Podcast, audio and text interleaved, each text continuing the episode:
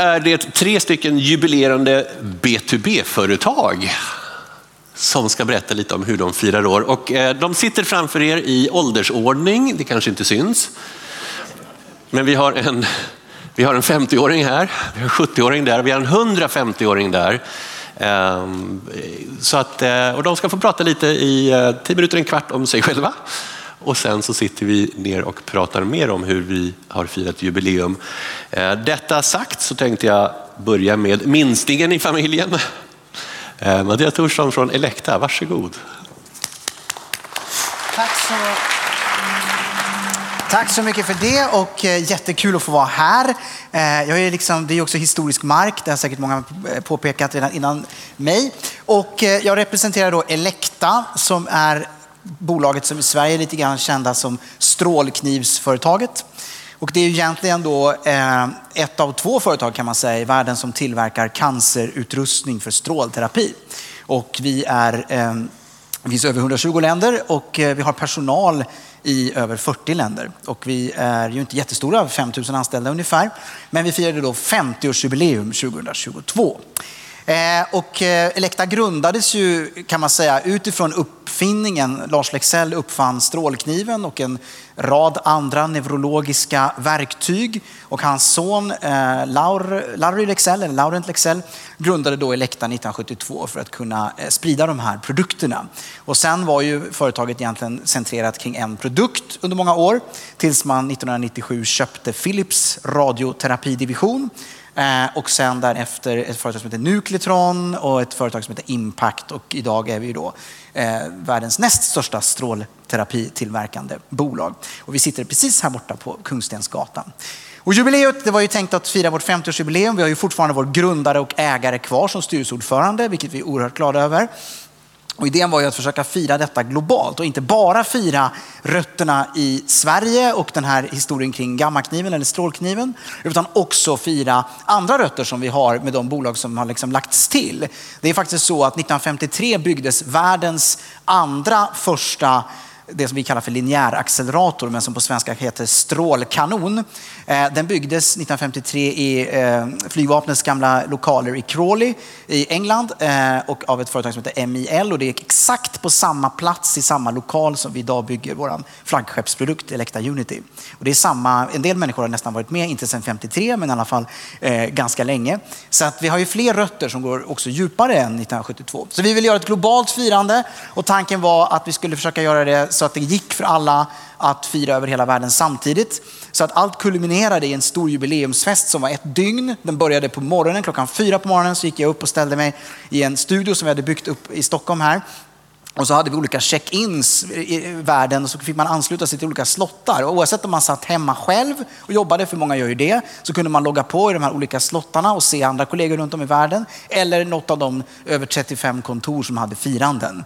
Så då blev det som en tv-sändning som pågick hela dagen. Och det var faktiskt väldigt, väldigt häftigt att se kollegor från Indonesien eller våra nyzeeländska kollegor, de var såklart på en pub. Eh, och i Australien hade de grillfest. Eh, och i Japan hade de en perfekt fest där allt var perfekt ordnat. Eh, och i Filippinerna hade de en enhörning som de hade liksom brandat i våra logotyp. Och i Chengdu hade de såklart pandor, små söta pandor som de hade ställt upp. Och vi gjorde en mängd olika roliga saker. Vi hade lite reklamfilmer. Det är Larry Lexell faktiskt som står med hoodien där. Det var en kul tävling internt. Vem är mannen i hoodien? Eh, vi gjorde vår egen bakelse som vi kallar för Lars Leksell-bakelsen. För jag tänkte så här, Napoleon har en bakelse, Gustav II Adolf har en bakelse. Vad har de gjort i livet? De har slagit ihjäl en massa människor. Lars Leksell däremot har räddat livet på en massa människor. Han borde få en egen bakelse tänkte jag. Eh, och så visade det sig att han var tydligen väldigt förtjust i bakelser. Så det var ju lyckat. Bakelsen är ett recept för övrigt som går att tillverka i hela världen. Det följer med en tutorial. Så den är gjord för länder där man kanske inte använder mjölkprodukter och sådär. I slutändan var det kanske inte så jättemånga som ville ha bakelser men alla kontoren ställde lojalt upp och beställde sina bakelser och visade upp dem. Eh, eh, men, så. men jag vill också ha en Lars Leksell-figur i choklad Alternativt en dödskalle. Ni vet den här kända bilden på Lars Leksell, det är en gammal dödskalle där och den dödskallen är från 1400-talet. Jag brukar skoja om att han tog den från Stockholms blodbad, men då kommer ni säga att det var ju faktiskt 100 år före. Men eh, det går inte att tillverka, det är inte så lätt att tillverka eh, chokladfigurer. Det finns bara en form i Sverige och det är Gustav II Adolf. Vill man beställa en ny form så får man betala flera hundratusen för det tydligen. Eh, så det gick inte, men vi hade en bild på honom i alla fall. Men den stora diskussionen i förberedelsen kring det här jubileet var, ska vi trycka en bok? Ni vet en sån här tung, härlig coffee table-bok som man kan dela ut och släpa med sig i handbagaget på flyget och betala övervikt. Eh, och vi hade en lång diskussion om det här, bok eller inte bok och vi träffade olika förlag och vi, vi nytryckte Lars Lexells Brain Fragments. Den fanns bara på svenska innan, så det gjorde vi faktiskt. Vi gjorde en bok. Men vi landade till slut i, och det är väl här Centrum för näringslivshistoria kommer in på allvar, att vi gör ingen bok i fysisk form utan vi gör den i digital form. Och vi lägger den på vår hemsida som en digital storytelling kring Elekta. Och Eh, det är det som vi faktiskt lade säger, över halva den här jubileumsbudgeten på att låta Centrum för näringslivshistoria helt enkelt intervjua en massa människor som var med back in the day och sen skapa ett antal historier utifrån det. Dels övergripande historier, vår historia i fyra faser, men också ett antal djupdykningar eh, kring speciella händelser som vi tyckte var roliga att lyfta fram. Och detta blev en enorm succé skulle jag säga. Därför att Eh, plötsligt fick vi utomstående som skrev vår historia baserad på massa intervjuer. Vi fick en massa olika roliga anekdoter eh, som man kanske inte alltid berättar. Och när det här började liksom skapas då så ringde vår marknadsdirektör upp mig och var i full panik. De hade haft möten. Så de här texterna du har tagit fram, de är ju helt off-brand. Så här kan vi inte uttrycka oss. Det, det, det, är ju helt galna historier. Ja, men det är ju sanningen, det var ju så det var. Ja, men, ja, men det, ju, det, stämmer inte överens med hur vi, hur vi ska vara. Och då var vi tvungna att ha lite av ett krismöte och vår vd slog då till slut fast att om vår grundare berättar historien så som den var med sina egna ord så är ju det per definition on-brand. Faktiskt. Men det var ganska eh, knasiga historier. Lars Lexell var ju lite socialfobiker ibland så han ville inte träffa patienter alltid. Så då, då liksom eh, dök han inte upp och så skickade han sin son Dan Lexell istället. Och han var inte riktigt läkare men det tyckte de man kunde fejka det. Ehm, och det gick jättebra tills den italienska polisen kom och skulle arrestera honom. Fick han hoppa ut genom ett fönster och så här. Och då pratar vi som hjärnkirurgi. Men, så det är galna berättelser. Det finns också sådana här eh, helt underbara. De frågade Lars Lexell en gång, hur många gammaknivar tror du att det får plats i världen? Ja, tre, tyckte han. Det finns ju över 360 stycken nu. Eh, så han var ju verkligen ingen affärsman och det framgår också väldigt tydligt i de här berättelserna. Men det var, det var väldigt, väldigt roligt. Och det vi gjorde då är att vi har lagt upp de här på sociala medier och försökt sprida dem helt organiskt och utan, utan eh, någon kommersiell finansiering. Och det eh, visade sig vara en enormt stor eh, framgång. Därför vi har den här plattformen där anställda har en app där man får föreslaget innehåll och så kan man, jag tror att många av era företag har samma. Halo heter den nu, det heter Smart förut. Eh, och så kan man dela det på sina egna sociala mediekonton. Och det som var intressant var två saker med detta. Det första är att eh, de anställda medarbetarna delade de här artiklarna i mycket högre utsträckning än vad man normala fall delar vårt eh, innehåll och det var jätteroligt. Och det andra som var nästan ännu roligare, det var att de lästes eller åtminstone interagerades med i de här personliga nätverken. Det vill säga jag lägger ut en artikel till mina vänner. Eh, här sitter till exempel Börje som är en god vän till mig. Och Börje inte bara tittar, ha Mattias går bra på jobbet, liksom, utan han faktiskt läser eller eh, gillar eller, eller så, kommenterar den här artikeln. Och det gjordes i mycket högre utsträckning. Och jag tror att det berodde på att vi hade utomstående skribenter som var väldigt, väldigt skickliga på att lägga fram det här på ett sätt så att folk förstår. För vi blir väldigt inkrökta i vår bransch och uttrycker oss på ett sätt som är för de flesta människor helt obegripligt. Men här blev det liksom mycket, mycket bättre. Eh, och det tredje var att anställda valde att lägga ut de här i kanaler som man i normala fall inte lägger ut. Ni vet, sociala medier är ju sådär, på Twitter blir man osams med de man inte känner och på Instagram så låtsas man leva ett perfekt liv och på LinkedIn skryter man om hur fantastiskt mycket erfarenhet man har av allt mellan himmel och jord. Eh, och det gäller att komma igenom de där bubblorna lite grann och det, det tycker jag att vi gjorde. Så att en av de här posterna blev faktiskt den mest framgångsrika någonsin och ni ser ju själva, vi nådde ju nästan en miljon personer. Och det kan man ju eh, kanske inte göra med en coffee table-bok. Eh, och därför så var vi väldigt, väldigt nöjda med hur det här eh, avslutades och att det, och att det lever kvar. Det finns kvar. Man kan bygga på med fler artiklar eh, och den här historien eh, finns kvar och blir ett, ett, aktivt verktyg både i någon slags reklam för oss men också inte minst i någon slags employer branding, alltså som en bra arbetsplats att söka sig till där vi vågar vara lite öppna om eh, de historier som vi faktiskt har haft. Så det var det. Toppen, tack. Smält det. Tänk på frågor. Vi går vidare. Autoliv. Ja. ja. Härligt. Ta med mig min kompis. Hej! Jag heter Gabriella Etemad och jag måste träna på att säga det för det är en del av min historia eh, som ju förändras längs vägens gång. Så det är ett nytt efternamn för mig så jag måste träna på att säga det. Jag är kommunikationsdirektör på Autoliv och eh, Autoliv fyller 70 år i år. För oss var det viktigt att fira det här tillfället men vi hade egentligen ingen historie... Vi hade inget arkiv. Vi hade ingen support kring detta. Vi har fått fantastisk hjälp av hela gänget på eh, Centrum för näringslivshistoria. Allt ifrån att rädda eh, dokument från översvämmade källare i Vårgårda där eh, Autoliv och företaget har sin vagga till att som sagt var gå igenom gamla vd-sekreterares flyttlådor. Så det har varit ett, ett intressant år det senaste året och jag ska försöka förklara hur jag och den lilla kommunikationsavdelningen på ungefär sju personer i ett väldigt stort bolag har eh, roddat den här festen och det här firandet. Anders pratade i morse om portalmening och var börjar vi någonstans? Vi har sedan starten drivits av en otroligt syftesdriven vision om att rädda fler liv. Det här är bara ett exempel på någonting som vi ser och arbetar med dagligen och som driver mig och våra 70 000 medarbetare till att gå till jobbet varje dag. Det här är ett relativt färskt exempel på en eh, olycka som ägde rum i Texas för ett par månader sedan det här är ju en av, ni kan tänka er hur många bilolyckor och trafikolyckor som äger rum varje dag. Saving more lives är vår portalmening. Saving more lives är det som driver oss att göra skillnad.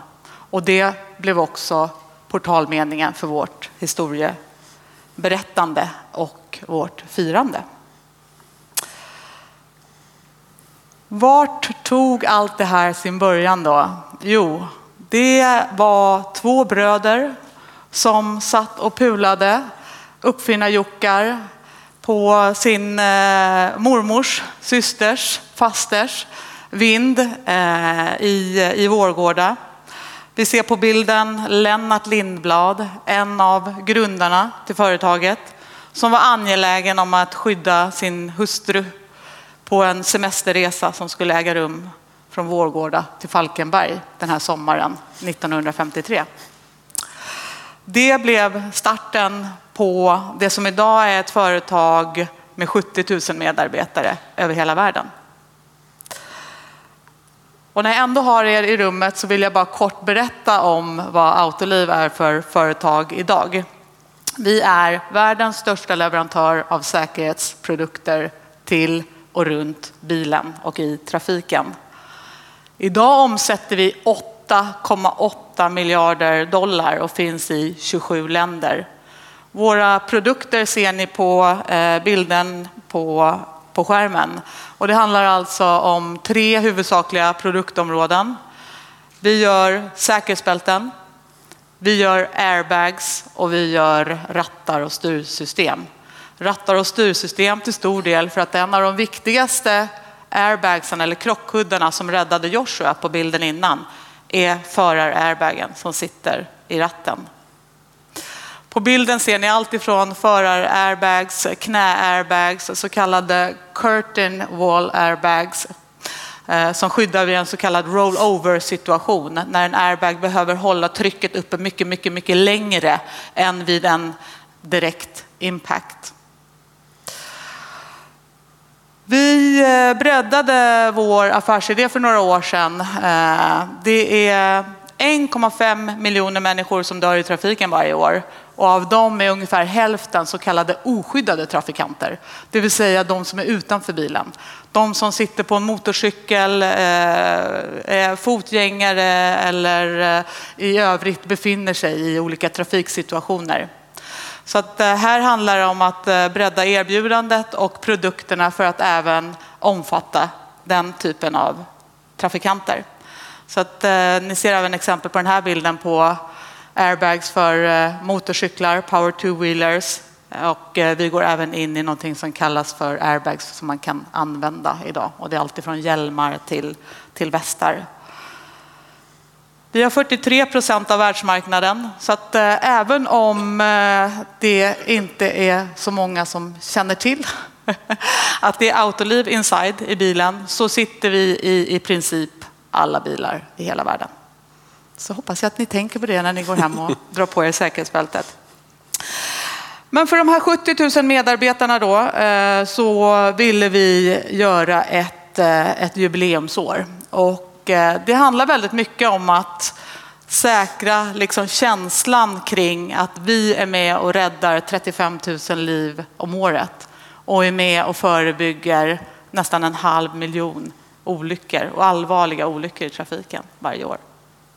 Vi ska inte gå in i den här i detalj, jag ska låta en film tala för sig själv. Eh, men från starten med uppfinnarjockarna i, i Vårgårda så har vi branchat ut och och eh, finns idag som sagt var i, i 27 länder och eh, är börsnoterade både i, i Stockholm och New York.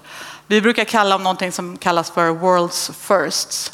Det vill säga, vi vill vara först till marknaden med nya produkter.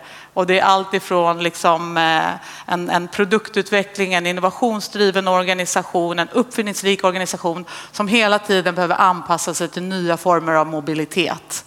Det handlar om att säkra nya typer av säkerhetsbälten för eh, utvecklingen inom elektriska fordon och självkörande fordon där man kanske sitter i en, eh, ja, men en sån här miljö i bilen och inte alls har möjlighet att liksom ta kraften av en förar-airbag när olyckan väl är framme. Men eh, låt oss kika på eh, hur vi eh, har kommit dit vi är idag.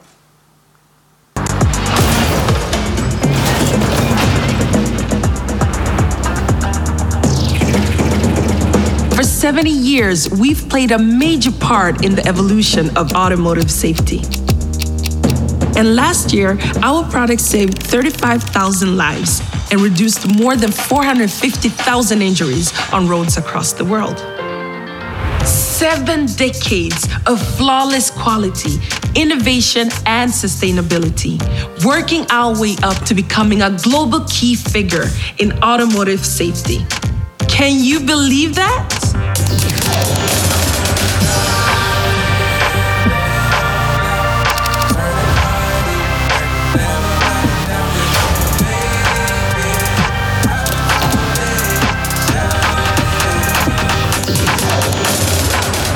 But let's take it from the beginning.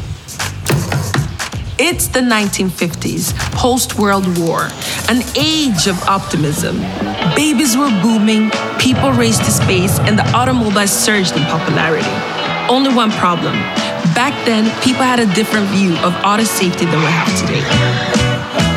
Enter the Lindblad brothers, Lennart and Stig. Lennart wanted to make auto travel safer for his family, so he came up with a new idea for a seatbelt which led to the improved two point belt system named Livbältet. And in 1953, Lindblad's Auto Service AB was born, which later became Autoliv. And turns out, people were really on board with the idea of safer auto travel. So the two point seatbelt became the latest in fashion and from that moment on, creative innovation and quality in all dimensions became Autoliv's signature. We made the three point seatbelt, the belt retractor, and the airbag. As the decades went by and automotive travel escalated, so did the demand for safety solutions we kept growing, attracting some of the best and most dedicated employees in the world with passion for research and development and making auto travel safer. In 1994, after several acquisitions and mergers of important component manufacturers, we got listed on the stock exchange. We also perfected the art of crash test dummies, which to this day gives us invaluable information about car crashes and makes our solutions incredibly reliable. And reliability is a key pillar of life saving solutions. Just ask one of our first hardworking heroes. The world started driving more and more, and we responded by coming up with even more safety solutions. Our curiosity for innovation never stopped. I know we say that word a lot, but we really do innovate a lot. We came up with the side airbags. Yes, that was us.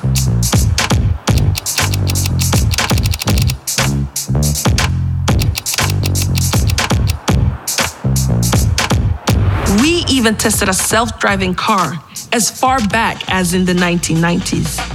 Our belief in autonomous cars eventually spun off into its own company, Veoneer. Combine this with our unwavering dedication to quality and sustainability, and you have the reason why we collaborate with some of the world's leading car manufacturers. Now we've talked about the past. What about the future? The number of traffic fatalities and injured people has been reduced, but it's still not zero. So we're going to continue to innovate. We're putting safety systems on other things than just cars. And we might even put them on people. Why not, right? And as our future becomes both electric and autonomous, the possibilities are endless. But right now, together with everyone at Autoliv, let's take a moment and celebrate what has been.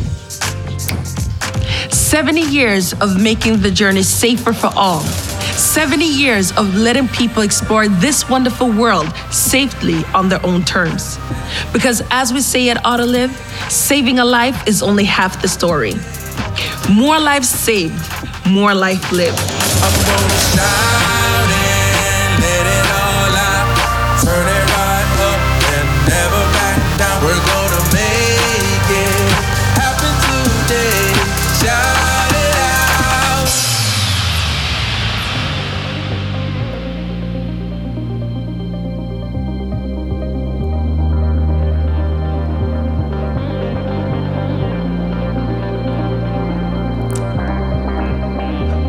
Vem skulle inte vara stolt över att vara en del av en sån historia?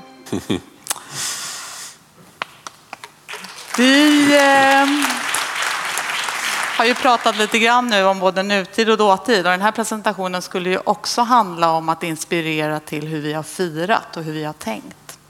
Och eh, när vi gör den här typen av eh, kommunikationsdrivna insatser så utgår vi alltid från en modell som kallas för No, Feel and Do.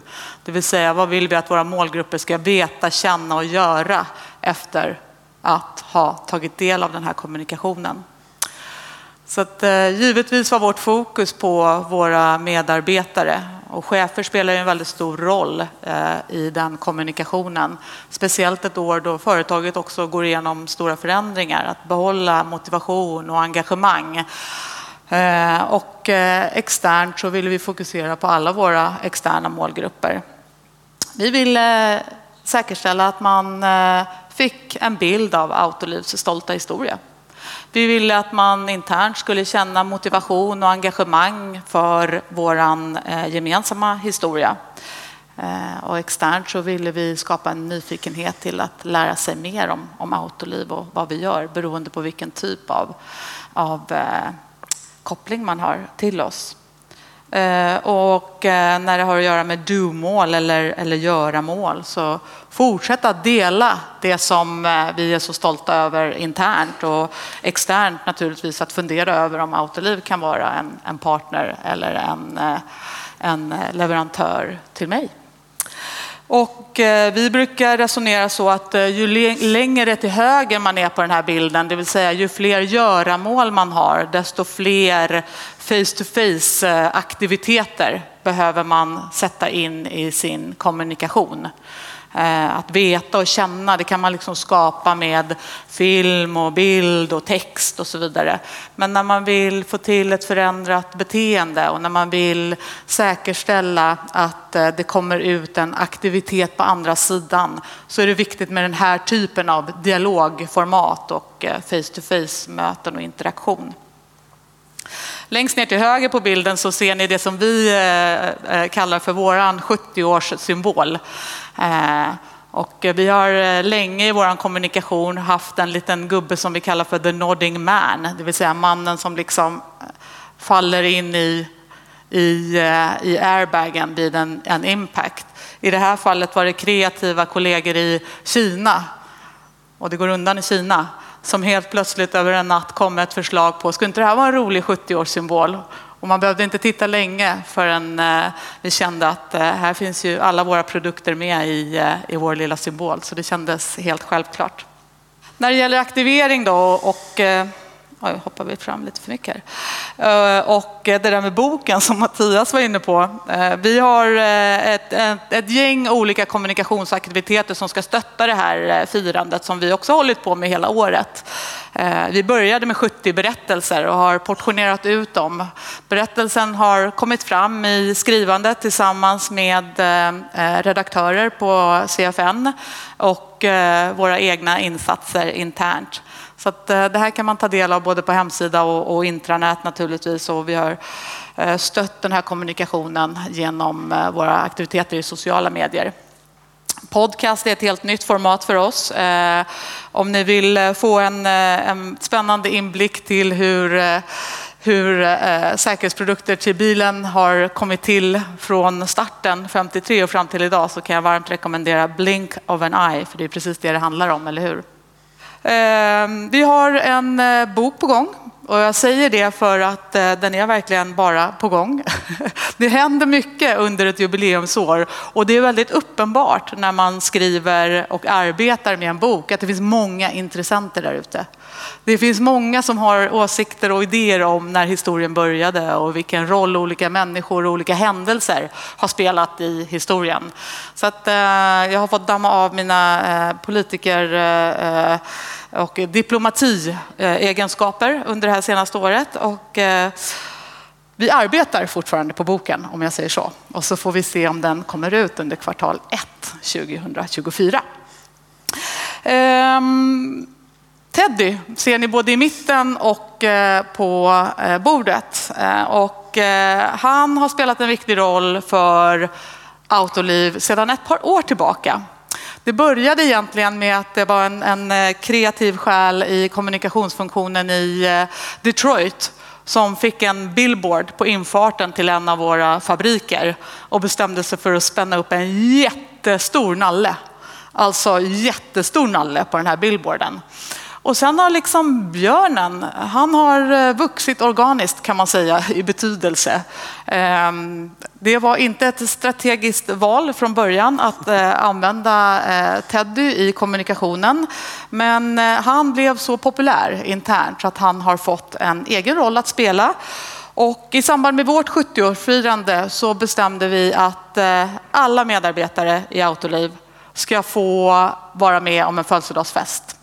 Så vi har också gjort både kakor och bullar och bakelser för 70 000 medarbetare och har haft ett tårtkalas för hela gänget under två veckors tid med alla skift och annat eh, var vi tvungna att, säkerställa.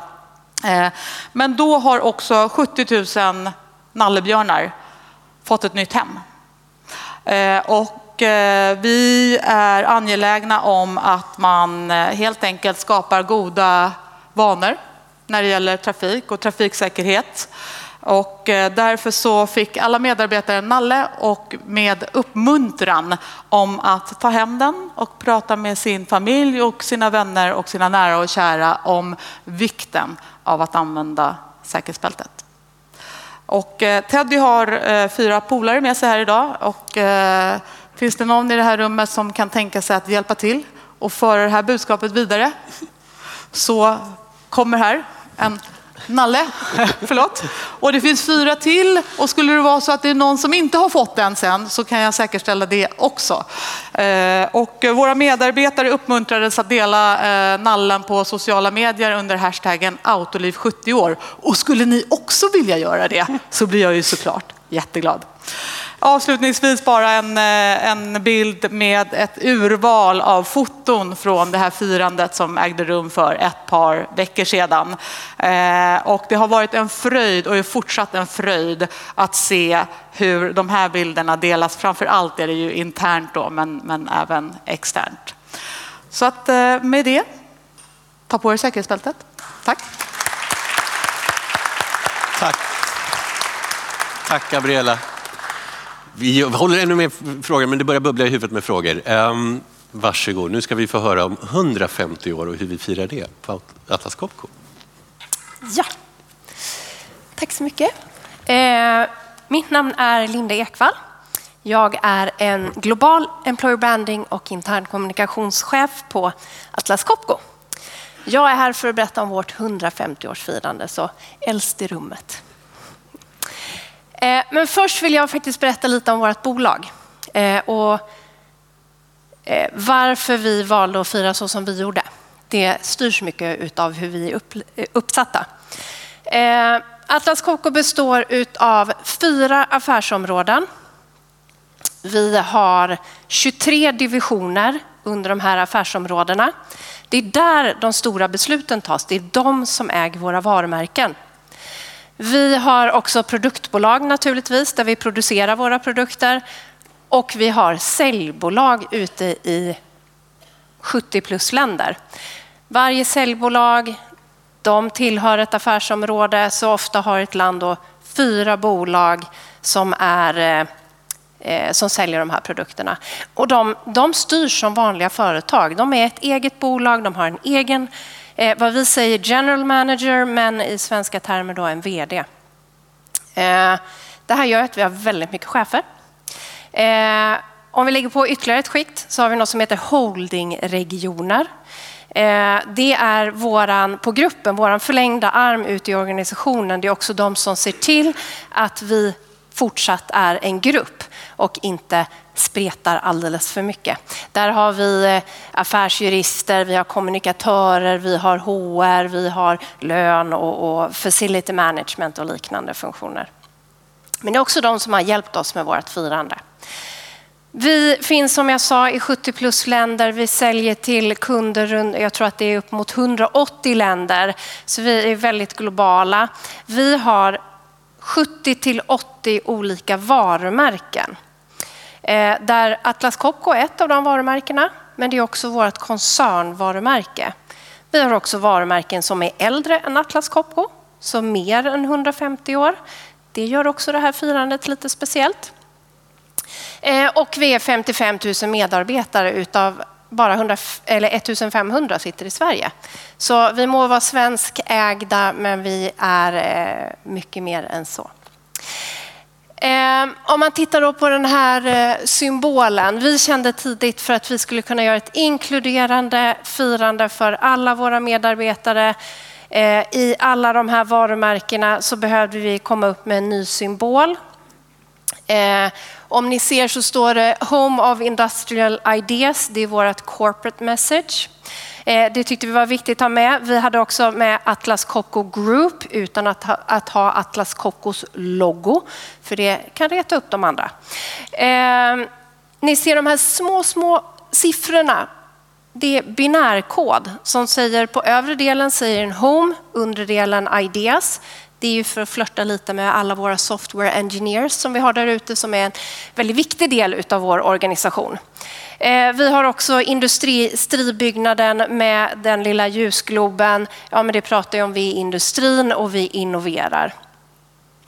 Eh, strålarna sen som går ut. Ja, men det är ju alla de här bolagen jag pratar om, alla olika varumärken. Vi sitter ihop i mitten, vi har samma kärnvärden, eh, vi har samma purpose, vision, mission, men sen lever vi fritt ut. Allt det här omgärdas av de handmålade strecken som är den här gruppen som jag pratar om, som håller ihop oss utan att på något sätt stänga in oss. Vi lever ändå fritt i, i eh, organisationen. Så, hur satte vi då ihop det här? Jo, vi kände att vi behövde ett tema. Vi behövde, som jag visade, eh, ett annat färgtema och en annan eh, logo eller symbol. Eh, vi ville att det skulle vara ett vi ville ha ett, visa, prata om vårt syfte. Vi ville att det skulle skapa en tillhörighet och något som våra medarbetare är stolta över. Vi höll ett fokus på framförallt våra hållbara, vår hållbara utveckling, men också på våra hjältar i organisationen. Det är eh, våra medarbetare, det är produkterna vi gör och det är innovationerna vi kommer med. Eh, vi såg också ett eh, tillfälle att lyfta vårt bidrag till våra kunder men framförallt till samhället i stort. Många av innovationerna har varit viktiga för vår utveckling. Eh, och vi ville göra ett globalt firande på lokal nivå. För när man är så pass global och man är så stor så är det svårt att bjuda in alla till huvudkontoret och, och ha kalas. Eh, det vi då från gruppen gjorde, där jag jobbar, ja men vi fick ju göra en paketering. Vi kan ju inte släppa alla fritt och, och säga fira. Utan vi, vi, gjorde i alla fall en paketering som alla hade möjlighet att använda sig av. Det var den här designmanualen med eh, en tydlig Q&A som vi började prata om tidigt. Vad, vad är det här för firande? Hur ska vi göra det?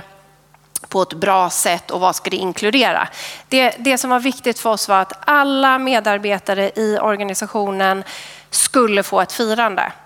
Hur vi gör det här firandet, det är upp till var och ett lokalt bolag att bestämma. Vi på gruppen går aldrig in och säger att så här ska ni göra, utan vi kan rekommendera eh, hur, hur, vad vi ser framför oss. Och det vi såg framför oss var att alla skulle få fira på något sätt. Om det sen var medarbetare bara, om det var medarbetare och kunder eller om det var familjedagar eller en festival har vi haft eller bara ett litet kakfirande. Det var upp till var och en att bestämma. Vi skapade en kollektion i vår profilproduktsbutik. Det såg vi också som en viktig grej att eh, många av våra chefer ville gärna dela ut en present till våra medarbetare. Eh, vi har en jättefin eh, eh, profilproduktaffär och då skapar vi en kollektion med kläder, med kontorsmaterial såsom koppar och, och termosar och lanyards, sådana här nyckelband och annat som man kunde välja ifrån. Men alla är under samma det här med den här fina symbolen så att ändå alla kunde få samma sak ehm, marknadsmaterial, jag menar det var internt och externt. Vi uppdaterade vår hemsida eh, med en ny eh, fin historisk sida.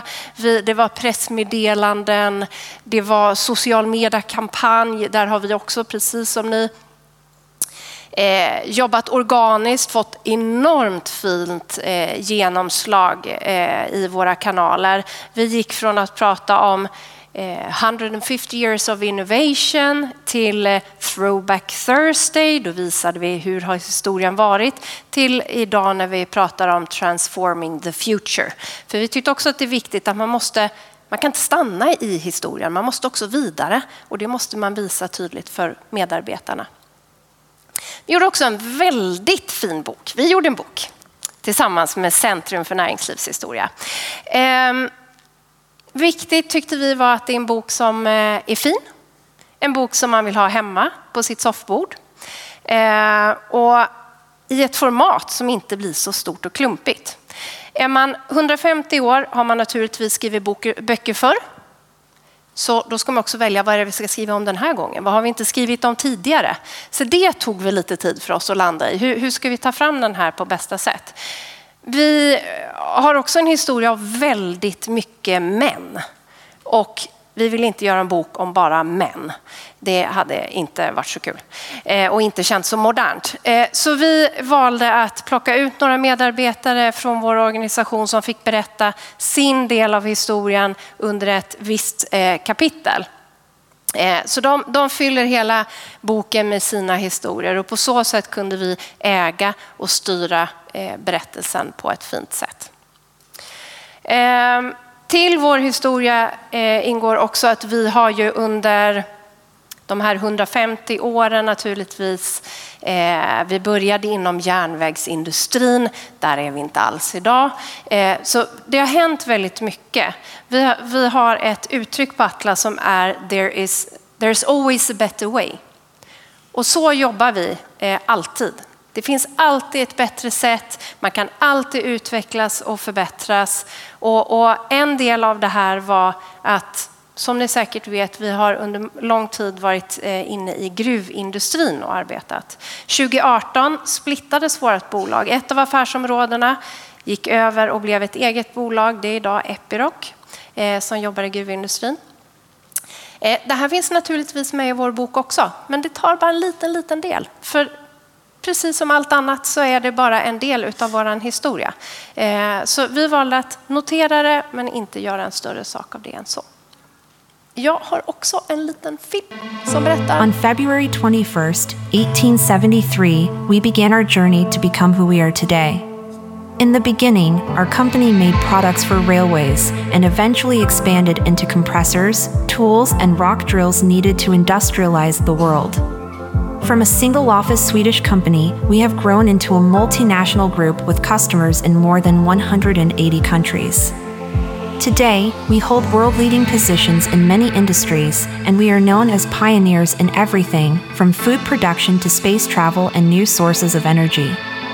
The Atlas Copco Group has always been about innovation, sustainability, and doing business in an ethical way. As we celebrate our past, we continue to play an important role in shaping the future. Our industrial ideas empower our customers to grow and drive society forward. This is how we create a better tomorrow.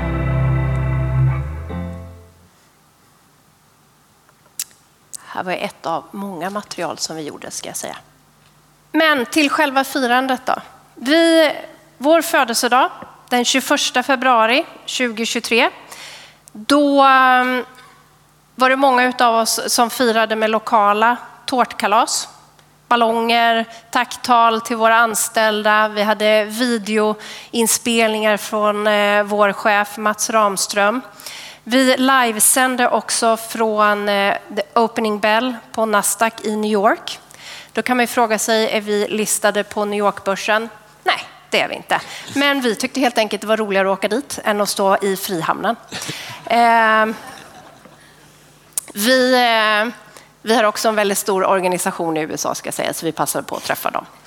Ehm, vi startade igång, vi har en intern välgörenhetsorganisation som heter Vatten åt alla eller Water for all. Vi startar igång en insamling som vi håller i hela året eh, för ett eh, projekt i Uganda.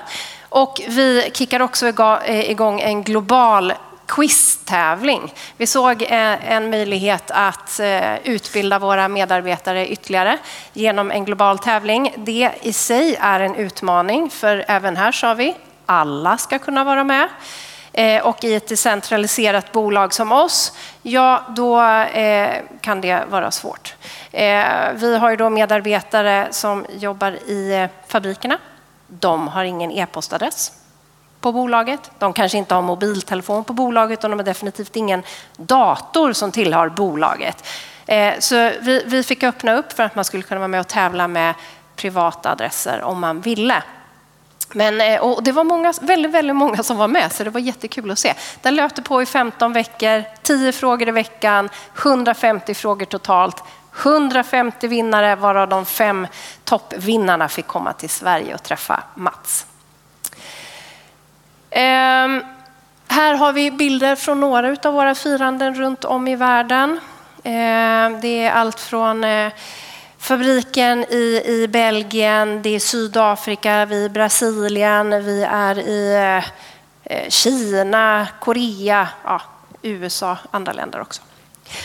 Ehm, själv ser jag fram emot ett firande nu i november. Då ska jag få gå på kalas. Det ser jag fram emot. Ehm, och så ska vi se här. Jo, vi hade också Vi passade på. Vi har strategimöten, stora globala sådana, tre gånger eh, eller vart tredje år. Eh, det senaste gången vi hade ett fysiskt möte var 2017. Så vi såg vår chans att göra det eh, fysiskt igen med det här firandet. Så vi bjöd in våra 600 högsta chefer globalt Eh, till att komma hit till Stockholm eh, och fira med oss. De eh, började i sina affärsområden, ett par dagars strategi, kom över till oss på gruppen där vi var först på ett mingel på huvudkontoret där vi visar upp våra innovationer. För så utdel, eller decentraliserade som vi är, jag kommer tillbaka till det ordet för det, det, det är en stor del av oss ehm, så, så, vet man faktiskt inte om. Man är så nischad så man vet inte alltid vad alla andra gör. Och genom att visa upp våra innovationer så kunde man också se, oj, här finns det synergier. Ni gör produkter som vi kan dra nytta av. Så det är också en viktig del. Eh, vi hade en, en stor konferens på Waterfront och vi avslutade på Stadshuset som ni också vet firar 100 år i år. Eh, Jättetrevlig fest. Vi hade också, som ni kan se på bilden, celebert besök. Eh, kronprinsessan Victoria var där och öppnade och berättade om hur vi faktiskt har följts igenom eh, genom åren också. De var med och öppnade vår första fabrik 1900, nej, 1874 i Atlasområdet i Vasastan. Då fick ni också reda på varför det heter så där. Eh, som en liten summering, mina lärdomar eh, från, från det här projektet, ja men det är ju eh, börja i tid. Eh, sätt upp tydlig rollfördelning, vilka, vilka som ska göra vad. Informera och förankra och sälj in det internt så alla vet vad som komma skall. Utnyttja eh, tillfället att engagera eh, era medarbetare Skapa minnen och material som lever längre än bara firandet. Och glöm inte att flytta er in i framtiden så att ni inte fastnar. Tack. Tack.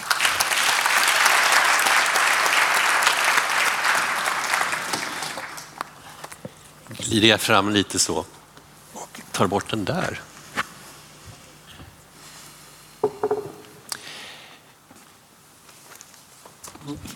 Ni har alla vissa teman som återkommer ehm, och jag öppnar upp snart för frågor. Ehm, men jag tänkte jag börjar.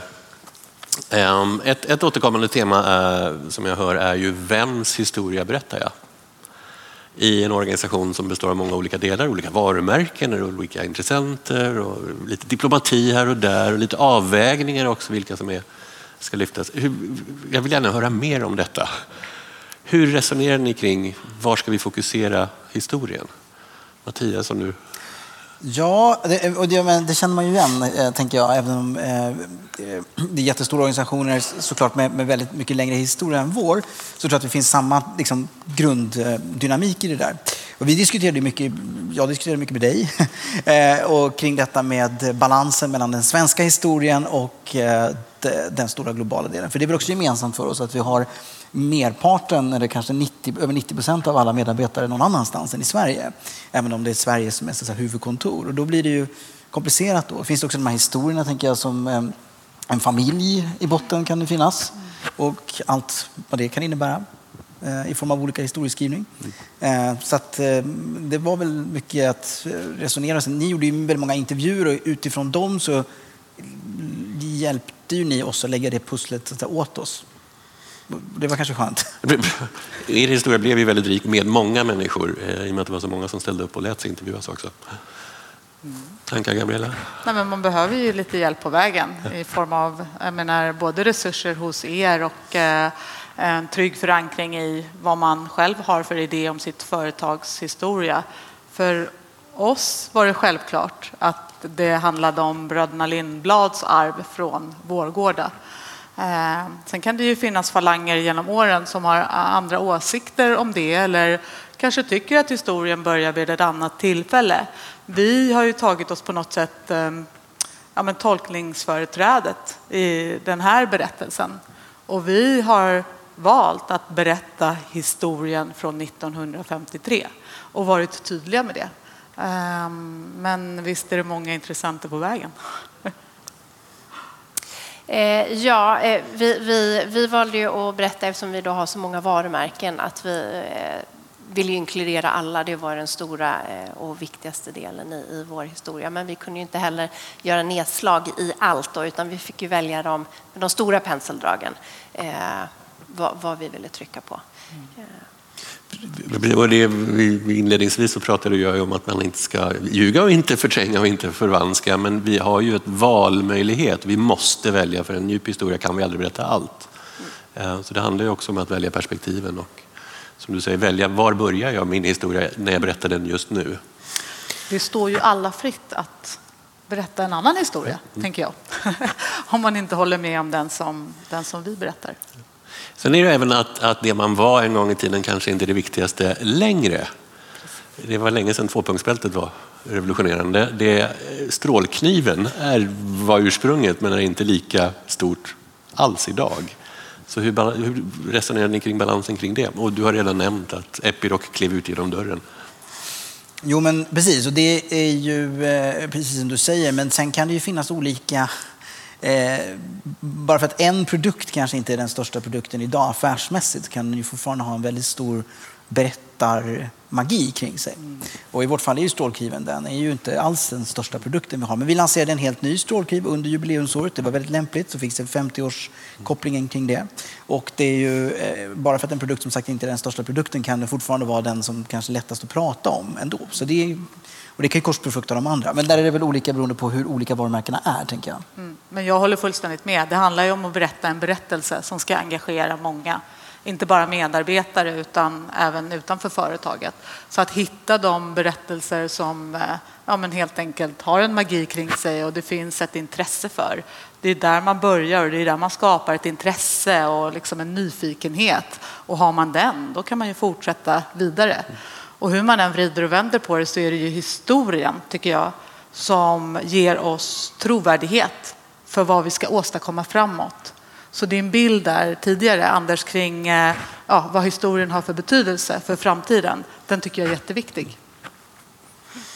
Ja, och vi, vi, vi, eh, vi har ju som sagt vi har ändrats många gånger. Vi började med att heta Atlas, vi har hetat Atlas Diesel och nu Atlas Copco. Får se vad vi heter härnäst. Eh, men, men vi vill ju visa på transformationen, hur vi har ändrats genom historien, hur vi har då spelat en viktig roll i den förändringen. Att vi, det här, there is always a better way. Vi följer med eh, och, och, och utvecklingen och är ofta eh, med i spetsen utav den. Det är historia- namnbyte på gång då, eller? Och I Atlas Copcos historia så vet jag att vi, vi fokuserade på nutiden och lät dagens medarbetare prata om hur de bygger vidare på de som har gått förut och förändringarna som det har inneburit. Men även att det, är- det som ändå är konstant i ert fall är ju en ägarbild. Ja, Det finns en Wallenberg-familj som alltid har sett det här som ett kärninnehav. precis. Mattias, den här eh, eh, schismen kanske nästan med marknadschefen, Stay on brand. Hur landade, du berättade lite om det i din dragning, men berätta mer. Hur landade den sen? Nej, men jag tror att, det var ju en rolig incident och på sätt och vis tror jag att det lugnade ner sig väldigt snabbt sen när, när man såg att det här blev så pass framgångsrikt. Jag tror också att, apropå det här med historia och nutid, vi hade ju också den ambitionen att vi skulle, beyond pratar vi om, vi skulle prata framtid. Sen blev det ju, det som var mest populärt var ju historierna som var längst bak i tiden. Intressant nog. Så att det var det som folk tyckte mest om att läsa och mest om att dela. Och det var kanske där det också gjorde minst. Att det var, vi kan ju inte gärna säga att vi idag eh, hittar på att vi är läkare fast vi inte är läkare. Sen får vi hoppa ut genom fönstret när polisen var. Det skulle ju vara helt skandal, men det gjorde ingenting på 60-talet kanske.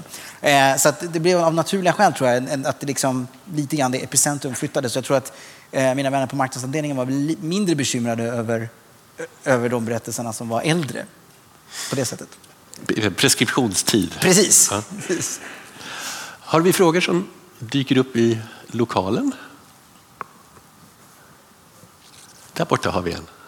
Ja, Hampus Busk från eh, Stockholms stadsarkiv här. Eh, För länge sedan, jag kommer återanknyta till det tidigare History Marketing. Eh, Första året där, när vi satt på Volvos brand, office där nere i Kungsträdgården så hade vi Ben Wubbs från Unilever som pratade om vikten av att eh, äga sin historia men också äga den på en autentisk grund. Och någonting han tog upp där var att när Unilever hade jubileum att de fokuserade problembaserat. Bland annat så tog han upp sin, sin hårdaste boll att eh, driva igenom att vi ska ha nazisttema på ett eh, jubileum. Så här, hur samarbetade Unilever med nazisterna under andra världskriget? Och göra en inquiry i det. Inte för att jag ska ta upp just eh, nationalsocialister med er, men eh, har ni valt att lyfta någonting problematiskt i er historia och använda det som en grund att eh, liksom lyfta framtiden eller någonting annat i ert jubileumsfirande, någon av er? Ehm, nej men, jättespännande fråga. Ehm, jag tänker på, inte så mycket i det som har skett hittills, men när vi nu sitter med synopsisen till boken som jag nämnde, så är det klart att det finns tillfällen i historien som är och har varit mer eller mindre problematiska. Eh, och eh, i en bok så vill man ju gärna vara heltäckande. Så att eh, absolut, det finns några exempel som jag nu inte vet om de kommer att publiceras så småningom. Men, eh, men vi har varit väldigt noga i den eh, synopsisen med att även lyfta fram sånt som kanske inte är eh, tillrättalagt då, om jag säger så. Och det kan ha att göra med allt ifrån ja, men hur, hur, hur bolaget har påverkats i liksom legal mening de senaste åren som man kanske som gemene man har läst om i tidningen eh, och, och eh, då lyfta och visa hur vi har hanterat det. Det tycker jag också att det finns ett värde i att, att göra. Eh, Det svarar inte liksom klockrent på din fråga men det är en ansats i alla fall. Tackar så mycket. Linda, Mattias, tankar? Ja, men vi har ju två spår ändå. Alltså, dels fanns det ju en del i spår i gamla historier som ju kanske var mer eller mindre smickrande, men kanske mest humoristiska då. Men, eh, men sen hade vi ju faktiskt en artikel som ju väldigt tydligt belyste. Vi hade också den bilden. Eh, det fanns ju en framsida, tror jag, på Dagens Industri. På. Eh, på, ja, precis, med Larry Lexell där han är upp och ner. Och det var ju en väldigt fram, alltså, smärtsam artikel när den kom. Men den ligger ju faktiskt på vår hemsida nu och med den artikeln om, om det stora drama som var där vi ju nästan gick i konkurs och sådär. Eh, så att den valde vi att lyfta fram aktivt. Och, det var ju bra av Larry att, att, att den bilden, det var ju han som pushade det, liksom, att lägga ut den bilden, för jag vet att han gillar inte den. Men, eh, men han ville också väldigt gärna ha en, en djupdykning i ett failure. Eh, och, och jag vet inte vad vi, vad landar med det där, men den fortfarande ligger någonstans och jag borde trycka på sänd kanske. Men det finns en berättelse om en misslyckad produktutveckling som inte gick bra alls och som han gärna ville att vi skulle lyfta fram in i det där. Så han var väldigt angelägen om att ha failures. Och återigen, det var ju den stora allierade som vi hade i den här diskussionen om är det här verkligen förenligt med varumärket eller inte. Att det blev ju liksom att jo, men om han som grundade bolaget vill berätta den här berättelsen. Och jag använde Ingvar Kamprad som exempel. Det fanns en fantastisk LinkedIn-uppdatering från Ikea om en gubbe som har jobbat på, I- på Ikea över 50 år. Och sen har de intervjuat honom och lagt ut på LinkedIn. Och så berättar han om Ingvar Kamprad tyckte inte om datorer. Så de gömde datorerna när Ingvar kom till tittade på varuhuset. Då tänkte jag, men om de kan äga att Ingvar Kamprad inte gillade datorer så måste ju vi kunna äga det, det som vi liksom så. Men det finns ju inga nazister i Elektas historia, så det var ju lätt liksom så på det sättet. Eh, nej, och jag kan inte säga att vi, vi hade den vinkeln eh, i, i våran, utan vi, vi fokuserade på utvalda delar. Tackar så mycket. Fler frågor? Ja, till att börja med, stort tack för jättetrevliga, inspirerande presentationer. Jag heter Peter Olofsson och kommer från Ericsson. Eh, jag tror att alla vi här är är ju redan intresserade av historia och tycker det är jättekul och intressant. Men det finns ju trots allt personer, även i våra organisationer, som tycker att historia är helt ointressant och något som man inte alls ska prioritera. Vad är er upplevelse av det? Var, slog ni in öppna dörrar? Var alla liksom med på noterna på en gång? Eller fanns det också ett ifrågasättande hur mycket man skulle satsa och investera i att göra den här typen av jubileumsfirande?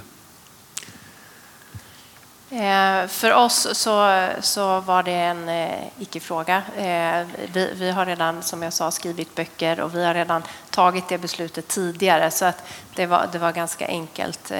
Det skulle göras, satsas på historien och det skulle satsas på en bok. Så nej, för oss var det självklart. Gabriella, ni valde 70 år. Man kunde vänta till 75. Ja, vi hade kunnat vänta till 80 och 85, men vi tyckte att det här var ett bra tillfälle. Ehm, vi, eh, jag vill nog påstå att vi inte har eh, haft någon jättebudget kring vårt firande, utan vi har gjort, precis som jag har hört här tidigare, att att vi har inkluderat det här i vår övriga kommunikation. Vi har gjort vårt 70-årsfirande till en del av vårt löpande kommunikationsarbete. Sen är det klart att det har funnits aktiviteter som eh, ja, men har varit specifika för, för firandet.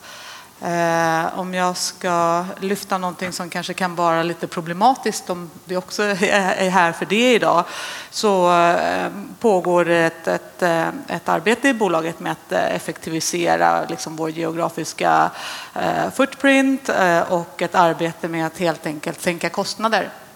Och då är det klart att då har vi haft en del eh, motstånd från eh, vissa eh, fabriker och och locations där man kanske har varit eller känt sig mer påverkade. Eh, och eh, vi hade till och med en, en, en lång diskussion om huruvida vi skulle liksom undvika att ha ett firande på en, en, en speciell plats och då därmed inte skicka Teddy till den platsen. Men vi bestämde oss för att uppmuntra till det ändå och det togs emot väldigt väl. Eh, och i en förändringskommunikation så handlar det väldigt mycket om att naturligtvis liksom ha respekt för den förändring som man befinner sig i eh, men samtidigt fokusera framåt på den liksom majoritet som ändå kommer vara kvar eh, och ja, men, ta företaget till nästa steg i historien. Ja, men det, det, och det är intressant att du säger vi hade exakt samma problem, att vi hade tuffa tider för ett år sedan och då hade vi kommit ganska långt in i det här firandet och då plötsligt så började det väckas röster att vi kanske skulle pausa detta och skjuta upp det här, vi kan inte ha en fest i, nu, det är tufft och logistikkedjorna och ni vet inflation och allt vad det är. Eh, men vi framhärdade ändå i att göra det och det var väldigt lyckat därför att folk tyckte att det eh, var, det var väldigt uppskattat och där gjorde man återigen en felbedömning skulle jag säga, de som trodde att vi skulle blåsa av det. Inte minst kring det här med kläder var väldigt plötsligt ett känsla, vad ska ni göra det för? Och ska lansera en kollektion och nu liksom och så. Men jag tror att ett annat svar på den där frågan som jag har funderat väldigt mycket på det är ju för att det kan ju ofta bli så med historia att det av naturen kommer att handla om de medarbetare som har varit med längst. Eh, och där försökte vi tänka lite kring att hur, hur kan vi koppla till de som har varit med minst längst. Då? eh, så vi, att vi hade någon sån där, eh, de 50 nyast anställda och de 50 äldst anställda och att vi skulle liksom visa den spegelningen hela tiden. Och att teamet som vi satte ihop, projektledaren för hela vårt jubileum, hade inte jobbat mer än ett år. Och det var också en tanke med det, för att då blir det roligt också när man har, och så att man försöker föra ihop folk. Vi har en man, Kevin Brown, han blev nästan adlad förra året, eller den här första graden av drottningen innan hon dog, för alla sina insatser i radiotherapy. Och han är ju väldigt ungdomlig, men också gammal. Men att para ihop en sån person med en ung medarbetare som är duktig på sociala medier och sen så att, så att det blir liksom ett mänskligt i det där, så att historia inte bara är en sport för äldre. Vilket det ofta blir kanske. Juniorligan för historieälskare måste Ja, vi men starta. faktiskt, ja. Knatteliga måste vi starta. Magnus Månsson igen. Inte, jag har också skött det. Det är jätteintressant med det här fokuset det blir på företagen som firar jubileum och sådär. Men företagen lever ju egentligen inte i en isolerad värld utan oftast bygger de ju på grunden av något annat. Eh, har intryck eller stöd eller kanske utnyttjar tillfällen när andra företag har nått sin ålderdom och lägger ner. För att ta Elekta exempelvis. eh, Jag vill minnas att man tillverkade i Motala strålknivar. Eh, Och det var i Motala verkstad det som eh, lades ner då. Motala verkstad som i sin tur skapades när Göta kanal byggdes för att göra broar över kanalen och sådär. Det finns kedjor i historien. Har ni någon gång i jubileerna tittat på de här föregångarna och det och kring, kring miljön och där det hela uppkommit? Ja, jag måste ändå bara få kommentera. När eh, kliniken Peter Mac i Sydney beställde sin eh, gamla gammakniv 2020 och den skulle transporteras, då är den videon som de la upp på sociala medier, då är det eh, faktiskt att lastbilen rullar ut från Motala verkstad fortfarande. Då står det directly from Sweden, all across the world och så kommer, kommer den hela vägen dit. Så att, eh, vi, vi kör fortfarande det i vår kommunikation, eller våra kunder gör det ibland. Så, absolut, nej, men den tillverkas fortfarande där. Men nu är vi de enda kunderna på Motala verkstad tror jag. Så att, eh, men vi, absolut, och vi är väl medvetna om att det är ett otroligt gammalt företag och, och, eh, och så. Det kanske går till frågan om var börjar vi vår historia när vi väljer just den här historien. En, några fler? Annars har jag en avslutande fråga som egentligen bara ska brygga till vad som händer efter lunch. Efter lunch så ska vi prata om Sverigebilden ehm, och om svenska företag ute i, i världen, hur man bygger på sin svenskhet eller inte. Så hur gör ni? Hur svenska är ni ute i världen?